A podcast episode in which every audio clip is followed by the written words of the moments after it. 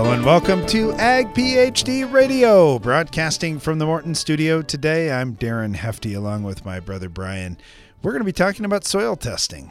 It's something we've been working on on our farm already. We've got a little bit of little bit of the crop out, our silage is out, gotten a start on the soybean side, and we're, we're basically chasing the combine out of the field with soil testing. We want to get out there, see what we need for nutrition for next year's crop and start building those programs up as we go. So we'll talk about soil testing today. If you haven't been doing enough testing on your farm, we'll talk about, all right, what's the transition period here? How do you get started? And when you feel like, I don't fully understand all of this, I know sometimes you say, well, I don't fully understand it. I, I'm a little nervous about doing it, but we'll we'll give you some hope and give you a plan here going into this year and just a little encouragement, because you don't have to know everything about it, but you need to pull some of your own soil samples. That that's how you learn the best, when you've got an economic incentive and also you want your field to be the best too.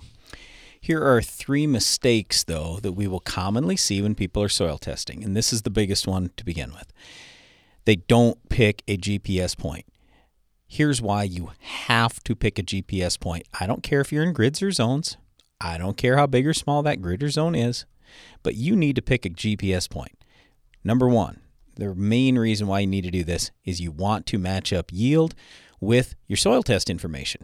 If you do this, it's going to be amazing for you. It has really, really helped us on our farm figure out which fertility things are making us money, which ones aren't, and what level do we need to be at to hit certain yields? Because there's nobody that can really tell you. All kinds of people can tell you how much the crop actually needs, but nobody can tell you in your soil, what soil test level do you need to have to maximize your yield? That's something you can figure out yourself if you use a G P S point. The reason, again, is and the number one reason why you want that G P S point is you're going to take then your yield data in that point and link that now to your soil test data. And if you do that at every G P S point on your farm where you've soil tested, you'll be able to chart things out. And it's, oh, wow, is it powerful information. So we've we've done this manually. You can do this. There's a uh, software program out there now called Verify, V R A F Y, that we're using that Um, we'll do it automatically for you, but it's great. Okay, so you have to have a G P S point. And if you or whoever is sampling your fields is not doing it by G P S points, get them corrected, get yourself corrected today so you can get this data, because it's amazing.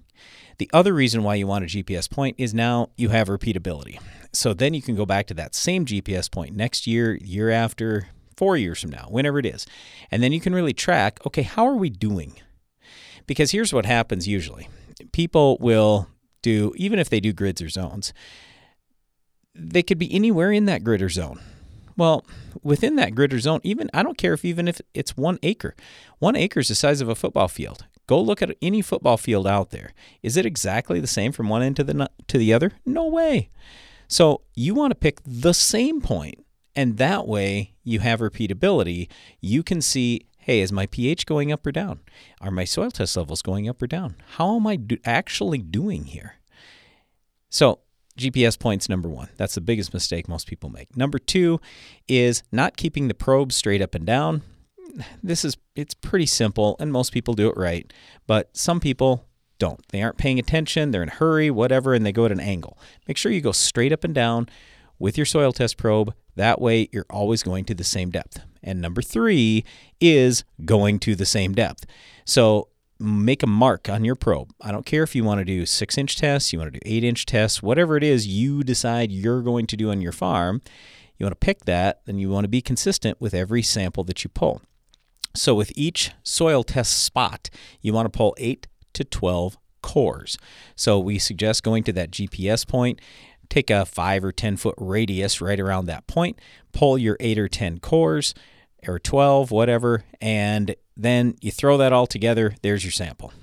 Okay, it's really not difficult. This whole soil testing thing, not challenging. It's just we want to make sure that everybody is consistent in how they are doing it. If you got a G P S point, you're always keeping the probe straight up and down. You always go to the same depth.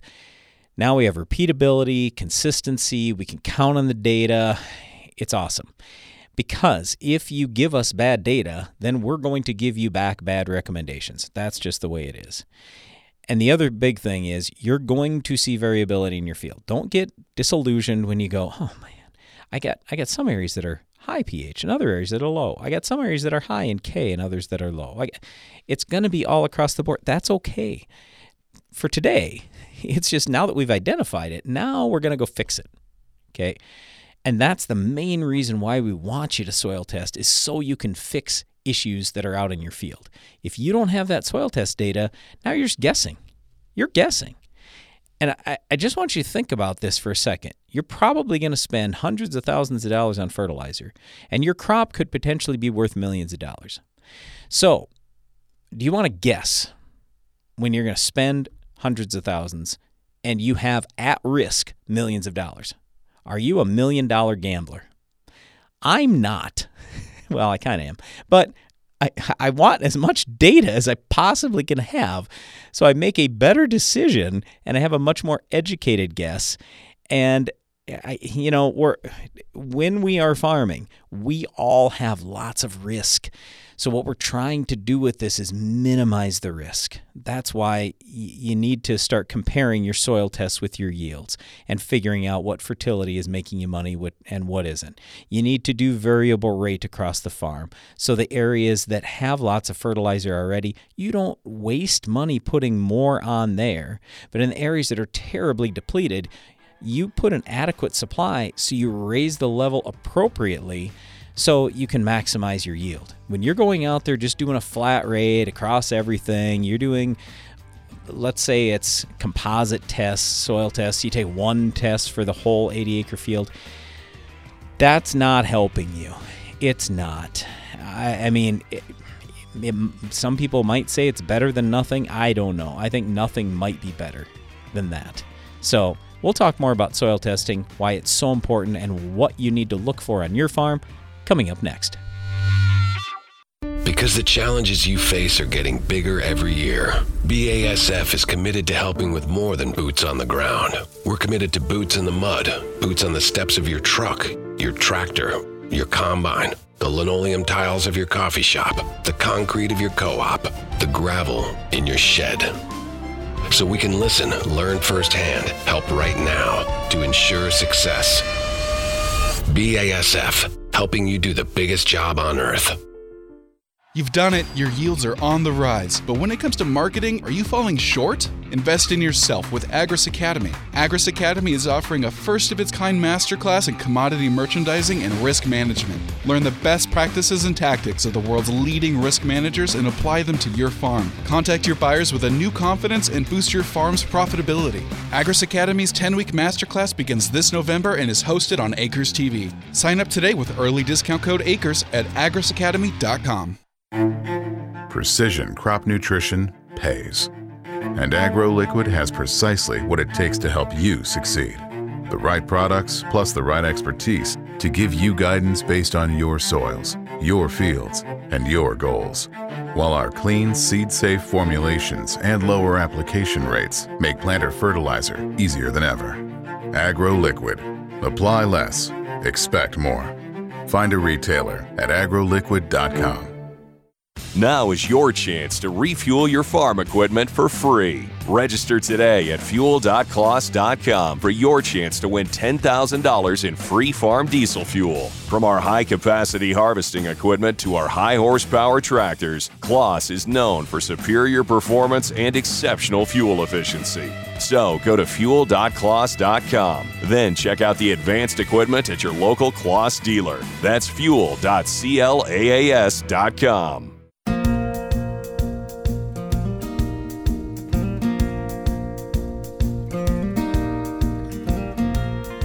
Back, you're listening to Ag PhD Radio, talking soil testing today on the show and taking your calls and questions at eight four four, four four, A G P H D.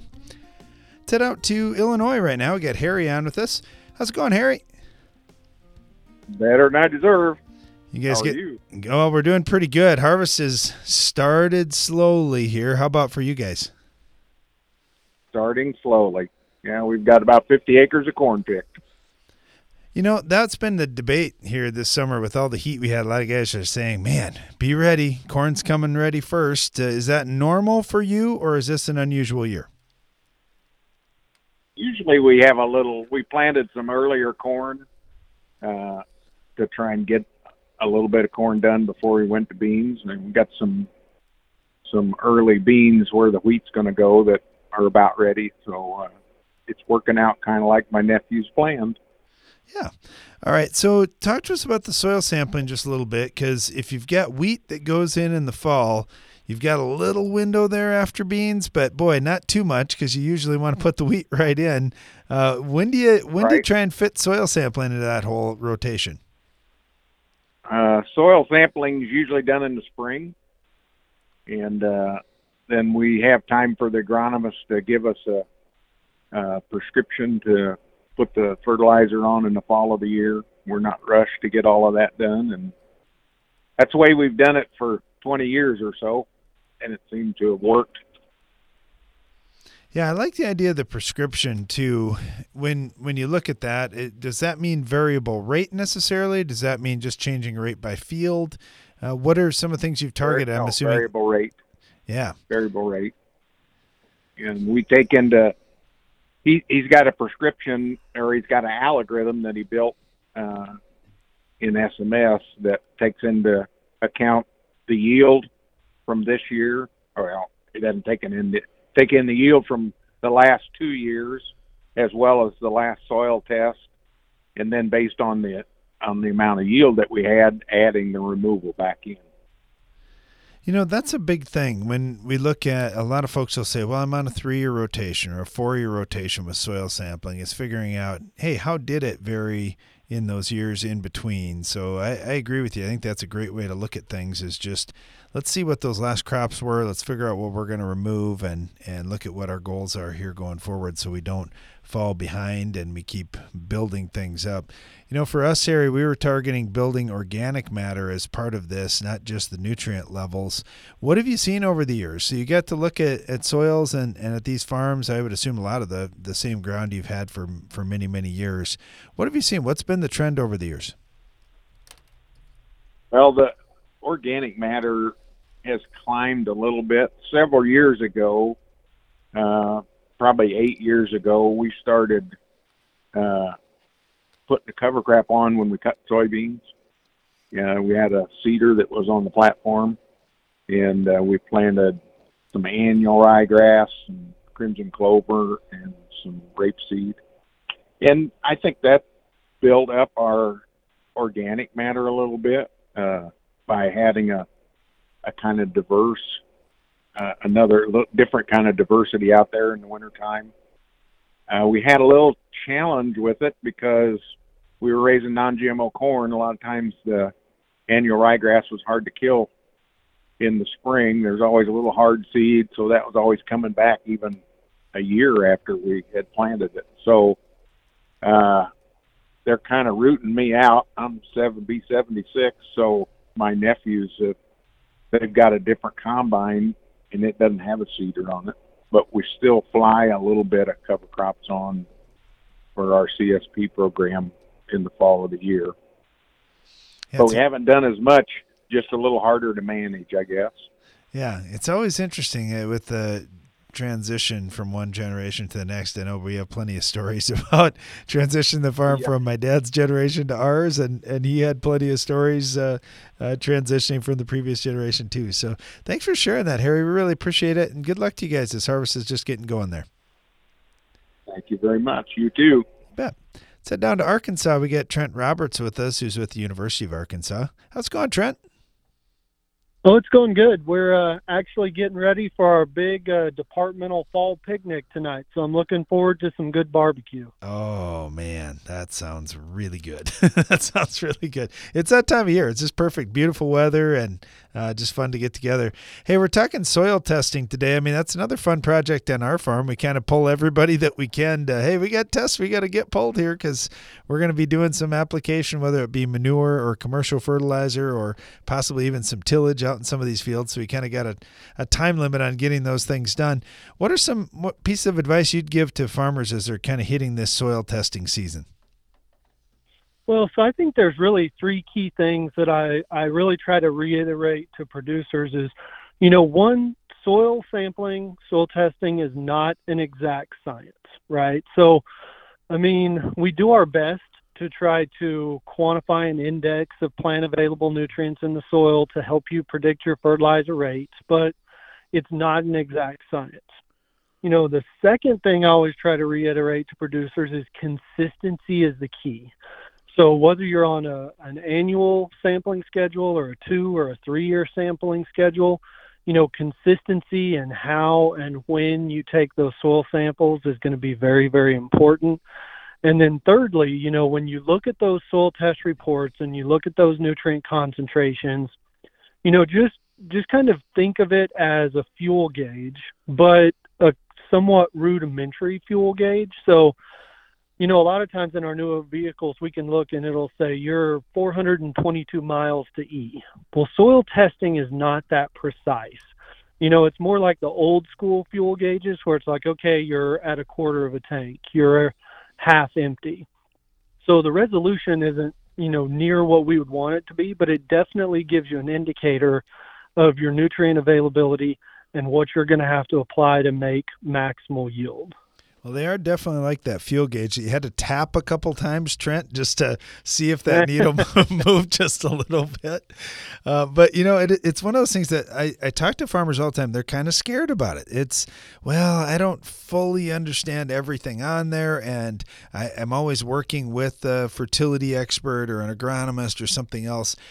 I don't think it's that complicated. I think it just takes a little bit of time to learn, like everything else on the farm.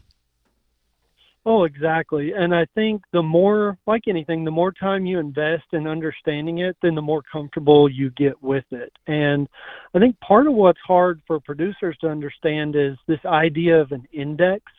I mean, we're measuring, you know, immediately plant available nutrients, but we're also measuring a portion of kind of labile nutrients, but we're not measuring the total nutrient content in the soil. So it's, I mean, for lack of a better term, it's kind of a black box, right, in what we're measuring. But as long as the correlation and the calibration and the research is done correctly, you know, you can feel confident that that number can be related to a fertilizer rate and a yield goal. You know, going back to your comment, it's not an exact science, and I think we do a lot of times throw up roadblocks of, well, I'm doing a cover crop and that's kind of going to mess this up. Or, well, the manure application's not going to be perfectly even out there. Well, no kidding. Nothing's perfect out there in the field. So you, you just have to start, use the best data you got and try and make the best call. And obviously we're raising bigger yields and we see what the fertilizer bills are and, and the amount of uh, chicken litter or manure that are getting put out in these fields. So they're obviously doing some things right here, trying to, to make the nutrients turn into bushels. Well, yeah. And, you know, in my soil fertility class, I always preach, you know, thermodynamics. Energy isn't created or destroyed. And I try to convey that over into nutrient management. You know, these soils aren't generating nutrients. They have a finite capacity to store and supply nutrients. So as we increase crop yields and we increase nutrient remo- removal, at some point the soil is going to run out of supply or we're going to have to make up the difference. And the bigger the yields we haul off, the more fertilizer we're going to have to put back to either maintain that yield or we're going to start to see yields drop. Yeah, that is exactly right. Couldn't have said it any better. Trent Roberts, University of Arkansas, thank you so much. Really appreciate having you on. Yep, thank you. I also love that Trent said, in my soil fertility class. Hey, I encourage you, take some classes, learn about this. Soil fertility is super important. We'll talk more about soil testing coming up right after this.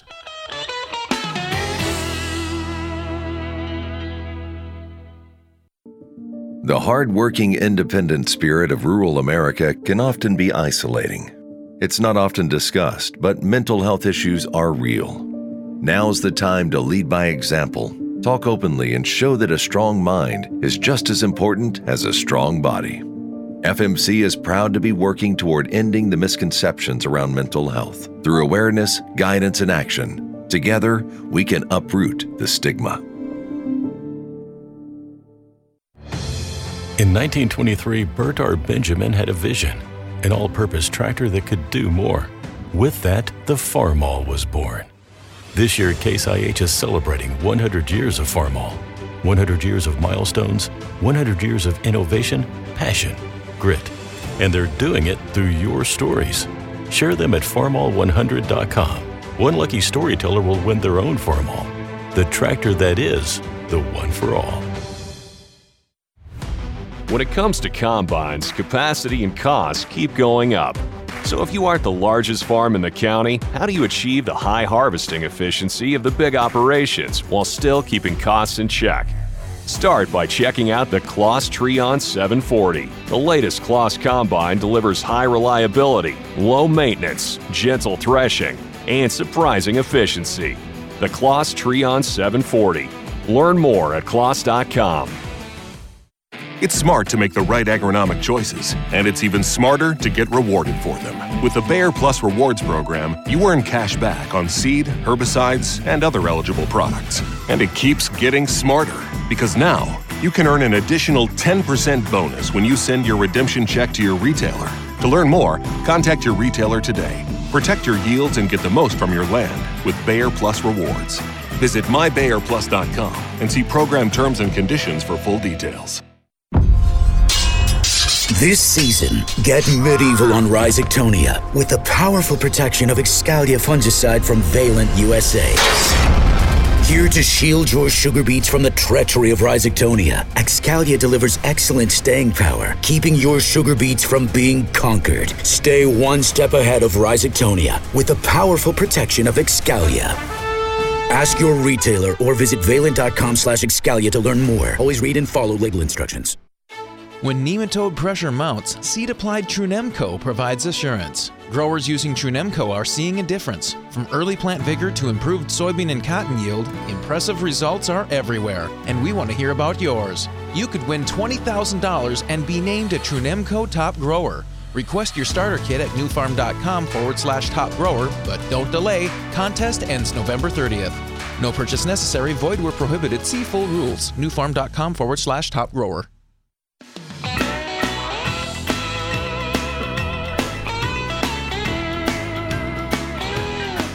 Welcome back. You're listening to Ag PhD Radio. We're talking soil testing on today's show, and this is this is what I like. Here's one of the fun things about doing radio is not only if you've got a question, you can call in eight four four, four four, A G P H D, but you can also email us radio at ag p h d dot com.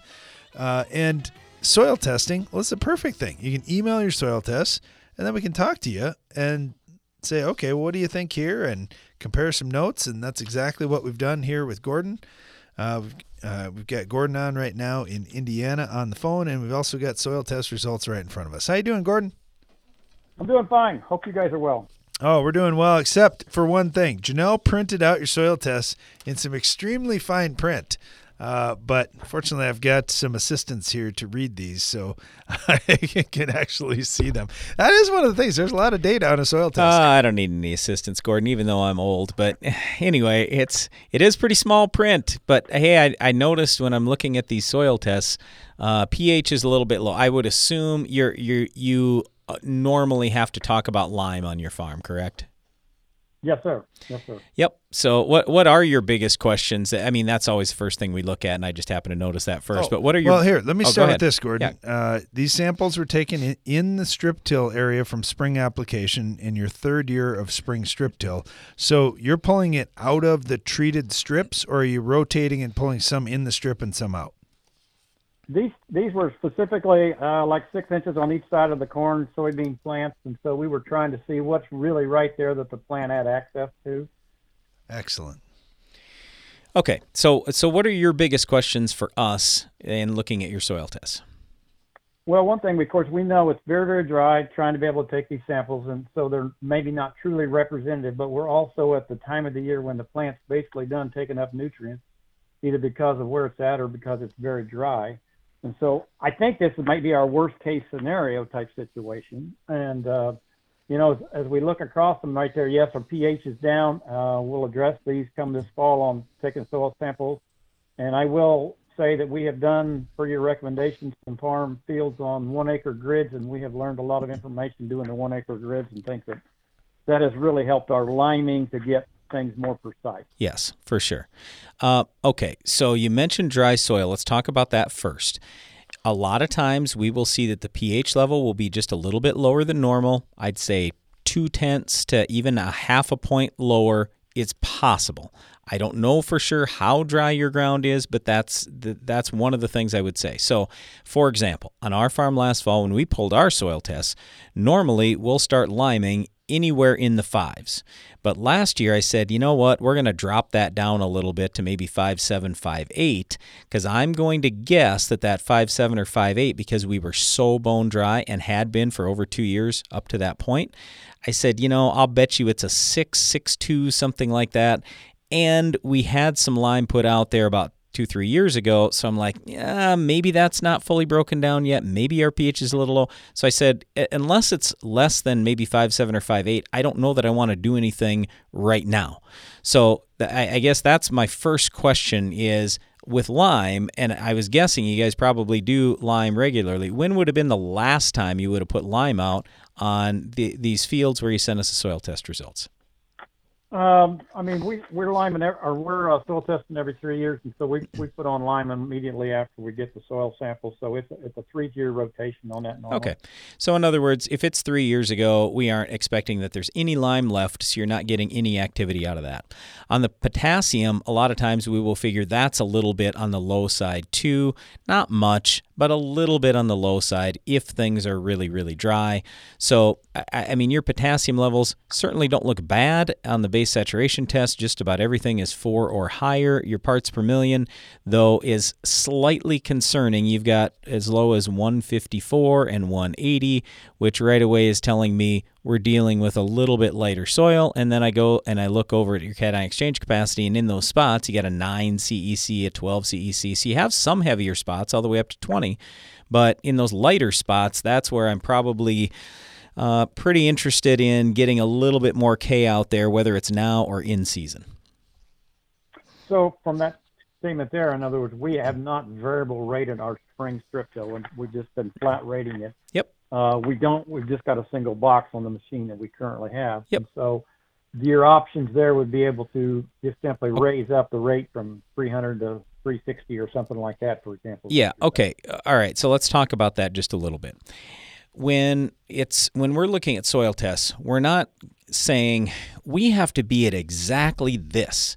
We just kind of look at a general range. So then you have a little more flexibility. So for example, with potassium here, um, yeah, you are as low as one fifty-four parts per million, which in my book is too low. But I mean, the highest you've got anywhere is three forty-eight parts per million, and only, let's see, in that spot, we're only at five point five percent base saturation K. So in other words, that is certainly not too high on either the parts per million or the base saturation potassium percentage. So I don't have a big issue if you're bumping your rates just a little bit. I'm I'm not going to go way overboard or anything, but I'm simply saying you can continue to put on K at a set level all across your ground, and I think you're going to be just fine. Yeah, one of the things that uh, made note in there that these are sample points of where we did pull tissues this sem- this summer, and so we, we really haven't put them all down there together side to side, but that's going to be something we look at with the soils. And, and I don't know, maybe we go back in six weeks or eight weeks, assuming that it rains, and if you pulled uh, soil samples on these same points again and see what it said. Yeah, now, it, just for clarity here, it has whatever you had on this field, it has been harvested or it was harvested when you pulled these samples? No. No, I went out in the field and pulled these. Yeah, okay. And so was the crop done, I mean like brown, or was there any green in the crop yet? There's there's still a little bit of green in the corn crop, okay. The beans. Uh, yeah, they, I mean, it was taken ten days ago roughly. Yeah, okay. So the reason why I'm asking this question is when we do get late in the season, is it possible that we're done and your figures aren't going to change much? Yeah, that's certainly possible. But if you've got any green out there, that's telling me the plant may be pulling in some more nutrients. And we are early enough in the year, and it's still warm enough where you're going to get some organic matter mineralization. In other words, your nitrogen could go up a little bit, your phosphorus, your sulfur. So, I mean, there are some things that could be a little higher. So typically, I mean, and you can do it the way you did. I don't have any real big issue with that. But you're right. The the the figures could vary at least a little bit. This is going to get us in the general ballpark, though, so I, I feel pretty comfortable with this. But on our farm, we always wait until after harvest, and then we sample, and we kind of go from there. But, yeah, it, I mean, yeah. this may be as low, about as low as you get, or close to it. Sure. Uh, the mag level, I just for your information down here, we're we're kind of blessed in the area we're at. We, we've got mag lime, or we've got high calcium lime not too far away, so yeah. we can kind of make that number go either way we want to. Yep, perfect. Because, yes, you are a little bit low on the magnesium. Not bad, but if it's me, I'm probably using dolomitic lime. If I'm at a nine for uh, percent base saturation magnesium, that's a little lower than what we would like to see. And so, yes, I, I, I definitely think that's the way you go there. Uh, phosphorus, that was the other one that kind of stood out to me where I said, hey, we're, we're as low as forty-eight, uh, and that's parts per million. Phosphorus. Now, I'm not sure what test that is, but anyway, well, may, maybe you know. Do you know what, what kind of test I, that was? I, is that a Malik three or what is it? I do not know that off the top of my head, Brian. Okay. That will make a little bit of difference in what we're typically going to talk about, because if it's a Malik three test, or let's say it's a strong Bray test, a P two test, uh, then that's telling you what's there today and what hopefully should come available next year. If, let's say, for example, and I know this isn't, but let's say, for example, this was an Olson test uh, or even a weak Bray P one test, that's just what's available today. And so then I'm not nearly as worried about your forty-eight on parts per million phosphorus as I would be if this was a Malik three test. So anyway, you've you've got this range of as low as forty-eight all the way up to as high as two hundred ninety-one parts per million. So when we're putting out, when you are putting out a set rate of phosphorus across the whole farm, the two ninety-one, you add more phosphorus to that, it's not going to help you. When you add to the forty-eight, it's almost certainly going to help you. So then what I start looking at is ratios, phosphorus to zinc. Uh, and usually we want that somewhere around ten to one, and phosphorus to copper, usually somewhere thirty to one maybe. So for example, that two ninety-one on phosphorus, you're only at two point five parts per million of copper. So if it's me, I'm probably going to bump that just a little bit. If you want to talk more about your test, just hang on, Gordon. We'll be right back. Growing up on the farm, I woke up as early as mom and dad. I put as many hours on the tractor, changed as many teeth on the tiller as my brothers. It doesn't matter if you're young or old, man or woman. When there's work to be done, you put your boots on and you do it.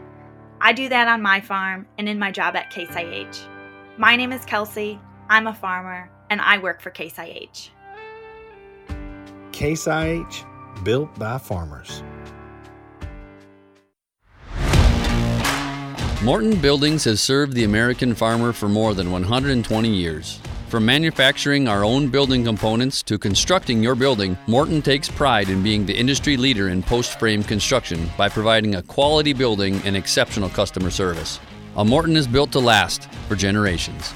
To get started on your next project, please visit morton buildings dot com.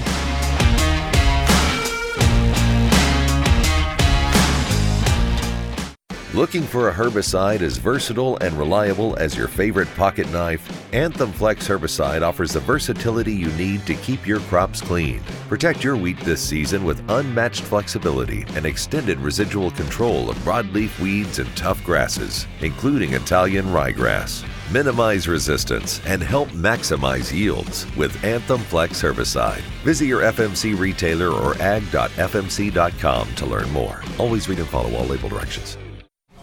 Good morning and hallelujah! Watch it. My spray and pray days are over! What's with Randy? Oh, he's just amped. Wheat field heaven! Amped? Yeah, he ordered that new battalion amped herbicide from U P L. They're calling it the new gold standard. This is the greatest day in herbicidal history! So, how can I... Get amped? Just go to battalion amp dot com. It's gonna be a good year! Always read and follow label directions. Insects have reigned since the dawn of time, adapted to their surroundings, experienced the harshest climates and toughest challenges until now. With two modes of action, Ridgeback insecticide delivers one devastating outcome for soybean aphids: extinction from your fields. They may have lived through it all, but they won't survive this. End soybean aphids reign at ridgeback dot corteva dot U S. Are you ready? We got the need! The need for seed treatment! Start your engines. Ready, set, Intego! Start your season strong with Intego Sweet Soybeans, Intego Fungicide Soybeans, and Intego Sweet Cereals O F from Valent U S A. Ask your Valent rep about seed treatment solutions or visit valent.com slash Intego. Always read and follow label instructions.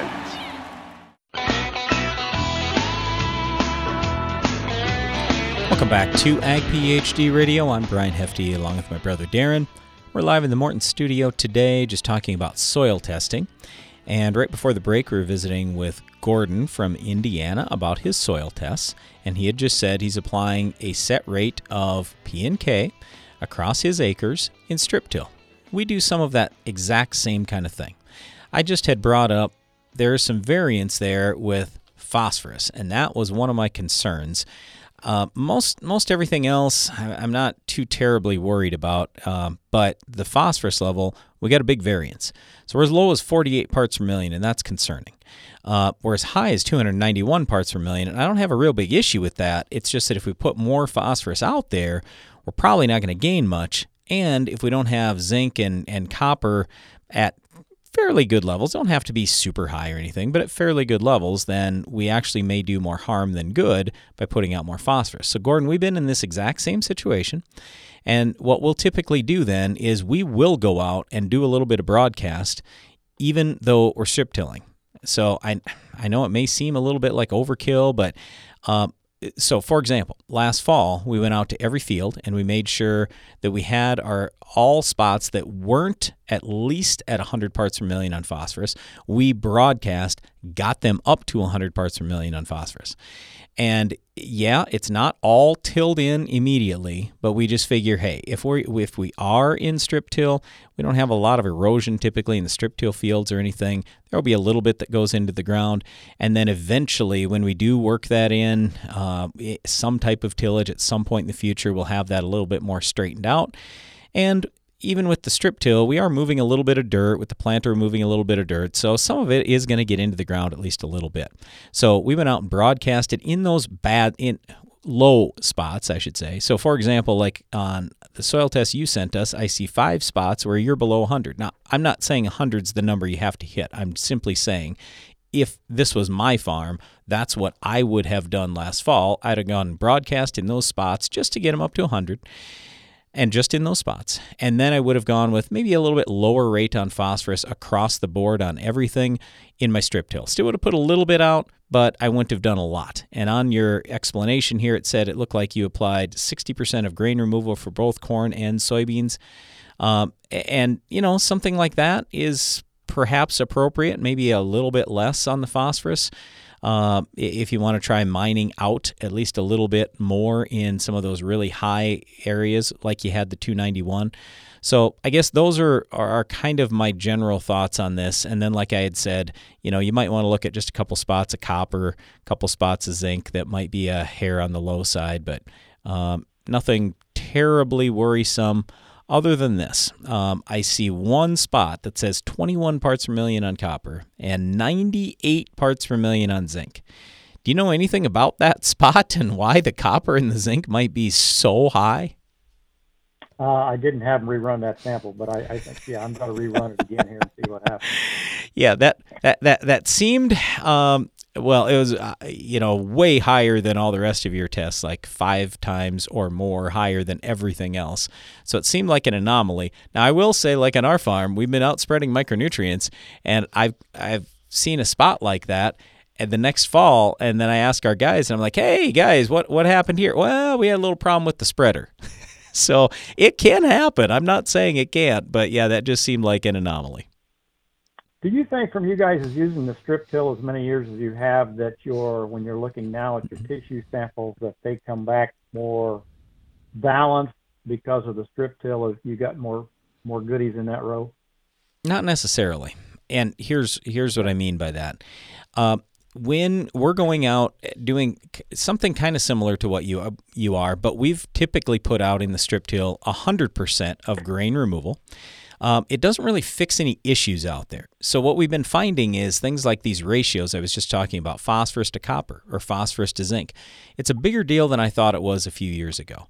So if we don't fix the issue, then the issue remains. And I'm not saying it's terrible or our yields are bad in strip till or anything like that. But I am saying I kind of like doing some of this variable rate stuff, like in a broadcast, for example, uh, could be with strip till, but uh, somehow, some way, it's nice having variable rate. But the challenge is I can't just go out there with, oh, this is this set blend of P and K and zinc and copper, and I'm going to vary the rate of the whole thing, because you see where I'm going with this. Like in our uh, in our floater, we've got three compartments, so I can vary my P, I can vary my K, and I can vary my zinc. And now I can start getting these things into the balance that I'm looking for.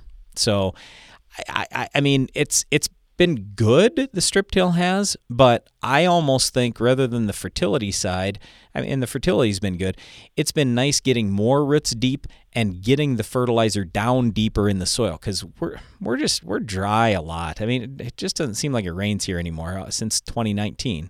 So getting roots deep for us is a really big deal. So like in some of our silage areas that had been worked and silage trucks are out there and everything else, and boy, where we have compaction, whew, it's brutal in a dry year like this. So I love the strip till in a year like this. The roots are going down, the crop looks great, and we have better yields. Right. The, the boron, just for information, we've put on ten pounds for the last three years in the strips, and, and we are finally starting to move the numbers in the soil. Sure, yeah. Yep. Yes, and, and thanks, that's good. You bet. Yeah, thanks for calling in, Gordon. Appreciate it. Take care. You too. Yeah, I like I like that last line too here. Just, hey, we've been building on this for a while. I was talking to another farmer earlier today, and he said, I, I heard you guys talk about four percent base saturation K and thought that's not in the budget to do in one shot, but I started putting on double crop removal. And then he said I had a year where the potash price got really cheap, yep. and I did triple crop removal and took a big jump forward. Yep. But he said I eventually got there, and what a difference has that made. And, you know, all these fertility things that we talk about, we aren't saying you need to go broke this year trying to get to every, you know, really nice level in one shot. But we no. do want you to, to understand where you're at and start looking, okay, which ones are going to be the most limiting? Where am I the furthest away from uh, having what my crop needs? And yeah. you start building those things up. Yeah, but here's the thing. I, I, I feel too often that we focus on budget. And again, don't get me wrong. We don't want to we don't want to put ourselves in a horrible cash position or anything else. But this is where small trials really come in. And we started on a small scale working on this. It's been twenty-three years ago now, because I believe it was the year two thousand, when we started running some big rates on a small scale. And we found it paid year one. And we go, whoa, okay, maybe we need to rethink this a little bit. What we didn't think we could afford, it apparently looks like we can if we have certain soil test levels. So that's why I was just saying, like in Gordon's case there, okay, if he's clear down to forty-eight parts per million on phosphorus and he's going for big time yields, okay, we're not talking small yields, we're going for big time yields, that's probably not going to be enough. That's not going to do it. So it, you can put on this low rate and, you know, do this everywhere, but then you're probably leaving a bunch of yield on the table.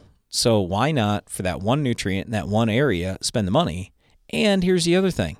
When we talk about budgets, very often with people, they're saying, well, I'm going to put this much on across the board. Okay, and just like in Gordon's case there, he has many spots on the farm where I look at it and I go, I, I, you're great here on phosphorus. So you can put more on there and maintain. It's probably not, probably not going to hurt anything, but let's flip this around. Okay, and yes, it is more challenging in a strip till situation than it is in a broadcast situation. But I'm simply saying if we take the areas where we don't need to spend money, we take those dollars, and then we put it where we yeah. do need to spend money. For sure. Now, all of a sudden, you didn't blow your budget out, and you fixed the problem. Well, understanding the area, you like you, you were just saying there, understanding where those areas are is really important. And here's the other thing. I just think about all those bad areas of the field where we're dumping fertilizer needlessly. And to me, it's like, that's the easiest dollars that, hey, I can put those right back in the budget and but, move them over to where okay, I can but get you use the word bad areas. Yeah. Say you've got a horrible but drainage area. You've got uh, fix the salt thing. buildup that's tremendous, and it's going to take a True. while to turn yes, that around. Yes, yes. Why on if earth would you case. dump P and K in those spots? They're probably those levels are probably already super high. They may be, but this is why we want you to soil test, because without the soil test, again, we're guessing. And why guess when you've got hundreds of thousands or maybe millions of dollars at stake? Pull That's, some soil tests. It is why we talk about soil testing so often on our show and talk about soil tests and what to do about them. We'll discuss it a little more coming up right after this. Get more durability for less downtime with Soil Warrior Strip Tillage from Environmental Tillage Systems. Improve fertilizer efficiency and reduce passes and fuel usage. Now that's R O I. Learn more about E T S at soil warrior dot com. Get more points with the End Zone from Farm Shop M F G. In a twenty thousand bushel bin full of corn, gaining three points of moisture adds the equivalent of one thousand bushels to your bottom line. Call seven one two, five two zero, six zero five one. It's smart to make the right agronomic choices, and it's even smarter to get rewarded for them. With the Bayer Plus Rewards program, you earn cash back on seed, herbicides, and other eligible products. And it keeps getting smarter, because now you can earn an additional ten percent bonus when you send your redemption check to your retailer. To learn more, contact your retailer today. Protect your yields and get the most from your land with Bayer Plus Rewards. Visit my bayer plus dot com and see program terms and conditions for full details. Your farm data platform might let you manage your fertilizer plan by helping you set sample points, determine management zones, or create fertilizer recommendations. With Verify, you can do all that. But what Verify does that no one else can is take yield data straight from your combine, correlate this info to soil test points, and immediately generate variable rate fertilizer maps based on your nutritional goals. Whether you want to build soil levels, balance your field for uniform nutrition, or maintain fertility levels by simply applying what you removed at harvest. And with full integration with John Deere Operations Center, Verify can send recommendations directly to application equipment, no matter the color. Sign up for your Verify account today at verify dot com and keep your farm moving. That's V R A F Y dot com. It takes balance to be successful in farming, because what you get out of it depends on what you put in. And Corteva Agriscience gets that.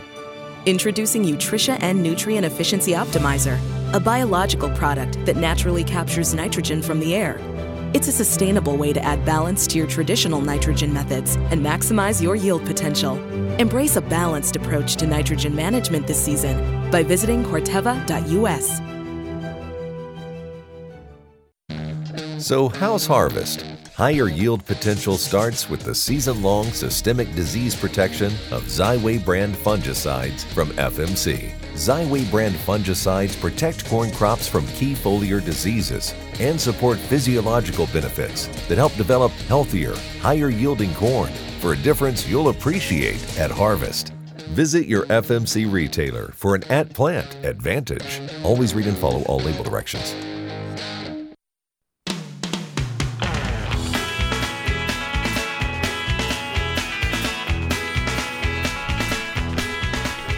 Back. You're listening to Ag PhD Radio. We've been talking about soil testing on our show, and also got into some questions there with Gordon over in in Indiana, and get a question that came in from Logan down in New Zealand here yep. as well. So let's get to the Ag PhD mailbag. It's now mailbag time with Brian and Darren. All right, so uh, Logan sent uh, some background information about the rotation here with grass and with silage that they're using for dairy, uh, and And then a little information about his soil. So it's a little different than some of the soils that we hear about on our show. He said, our soil is a volcanic ash. It's free draining. It's slightly acidic, and it's five to ten percent organic matter. The other thing, and this is a term that we don't hear about here. He said, we have ninety-one percent anion storage capacity. So negatively charged nutrients, uh, it can hold a little better. Now, part of that, I think, is this organic matter, Brian, that that's quite high. Uh, Wait, where do you see organic matter? Uh, he just wrote it here on the sheet. So five, what is it? five to ten percent. Oh, okay. I was going to say, I don't have a an organic matter level on these tests. Okay, five to ten percent. So okay, he said, helpful. My question today is around sulfur. My tests read very high, uh, and part of that ninety-two to one fifty-eight milligrams per kilogram, which would be the same as parts per million, right? Yep. Mm-hmm. And he said, so I'm just curious what you, what high, you see about that. that. And he said, part of that's the volcanic ash, of course. And then we see some guys with a thousand parts per million of sulfur in poor drain, poorly drained areas, and it doesn't. And the sulfur isn't going to kill you at a hundred or one hundred fifty. So I'm I'm not worried about it at all. Okay. Even at a thousand, I'm not like unbelievably worried, as long as everything else is great. All right. So he said his field did show some signs of nitrogen deficiency on leaves, and uh, attached are his test results. The March harvest plant analysis was a whole plant analysis. Uh, he also did a plant tissue test at V three or V four back in November, which again, the whole plant randomly sampled through the field. So he did take some some test results here, and then he said, I do have also a below table here is a comparison of soil tests through the years in the green columns. The white columns are nutrients applied, um, starter, side dress, and so forth. So we got a lot of data here. Okay, so what? But what else? What else did he have for a well, question? Well, I was curious about the, the sulfur, about the sulfur, and yep, then about the nitrogen. That. Then what you think there? Well, okay. The cation exchange capacity says twenty-three, twenty-six, something like that.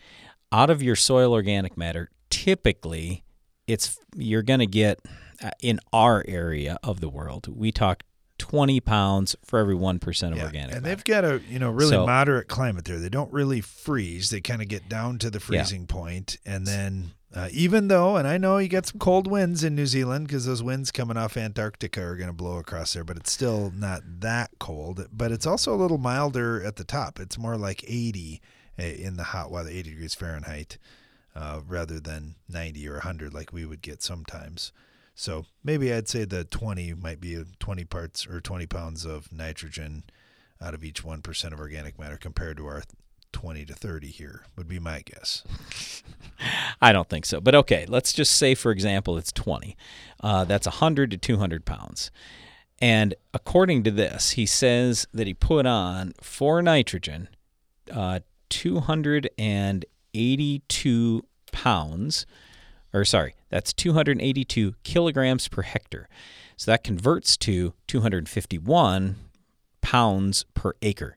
So if he put on two hundred fifty-one pounds, I would like to know, is that pounds of urea? Is it pounds of twenty-eight percent? Oh. Is it pounds of actual N? Okay, so it looks like side dress, two hundred ninety kilograms per hectare of urea. Yeah, see, so that's not really it. So you got to multiply that times forty-six. So you're only one hundred twenty pounds roughly. I'm just ballparking it. one hundred twenty pounds. You only put on one hundred twenty pounds. So if you didn't have the mineralization out of that organic matter that you were looking for, I could see how you could run short.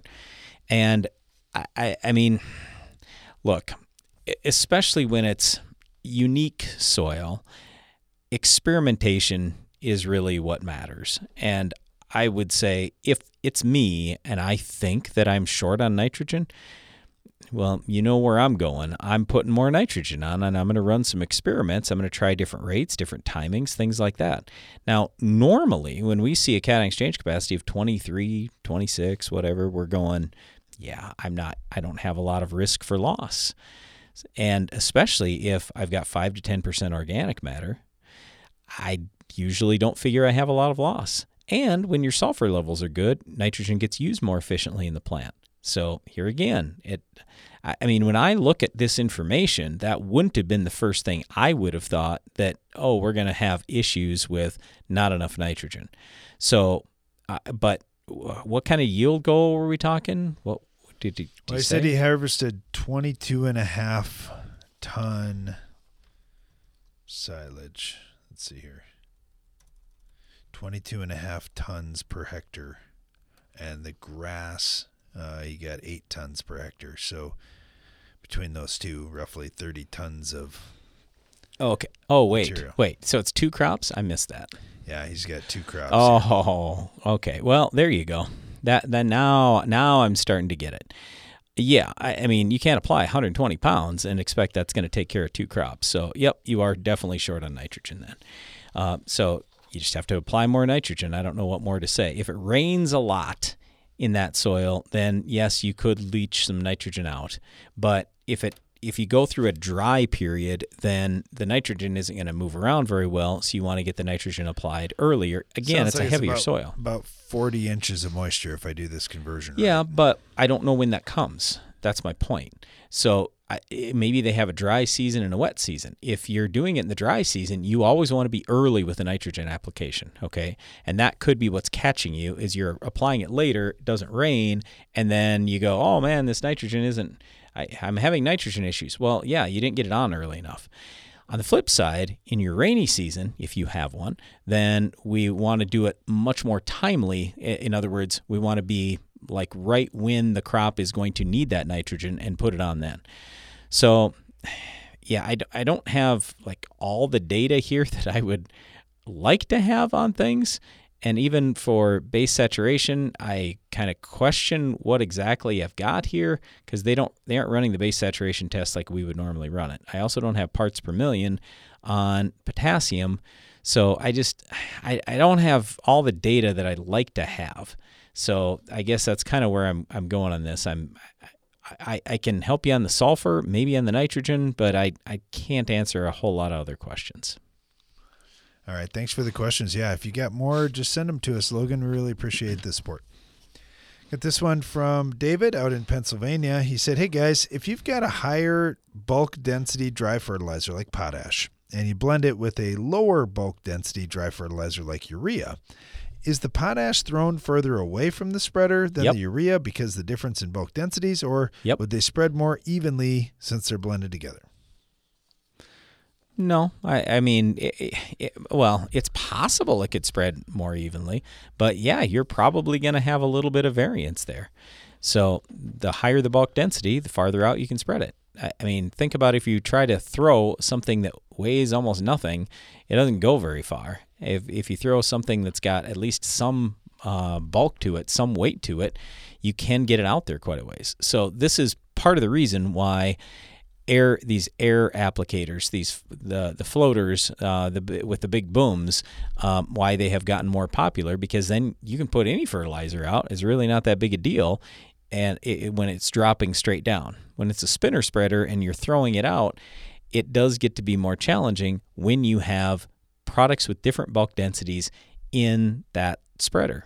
So I, I guess I don't know what more to say other than that. All right, Brian, last thing. Um, Uh, grid or zone sampling. You guys do grids. Yep. Why not zones? Once you do Grid's these variable simple. rate applications for a few years, do you think you will move to zones? Um, we could move to zones, but grids are simple. I like simple. Um, so here, here's the thing. I don't care what you do, if it's grid or zone, but please go small, at least in the beginning, at least one time. If you can do one acre grids or one acre zones, you're going to be way better off. You'll, you're going to find the variance. Now you're in pretty good shape moving forward. Once you've found that variance, you can fix a lot of those things. And in the future, it, yeah, it's possible you could go to bigger grids or bigger zones, but at least one time, and especially the first time, go small on the grid or the zone size. You will be happy. Soil testing is super important on our farm. If you've got questions as you go along this fall and you're pulling soil tests on your farm, just send us an email, radio at ag p h d dot com. Thanks for listening to today's program. Be sure to join us again each weekday for more Ag PhD Radio.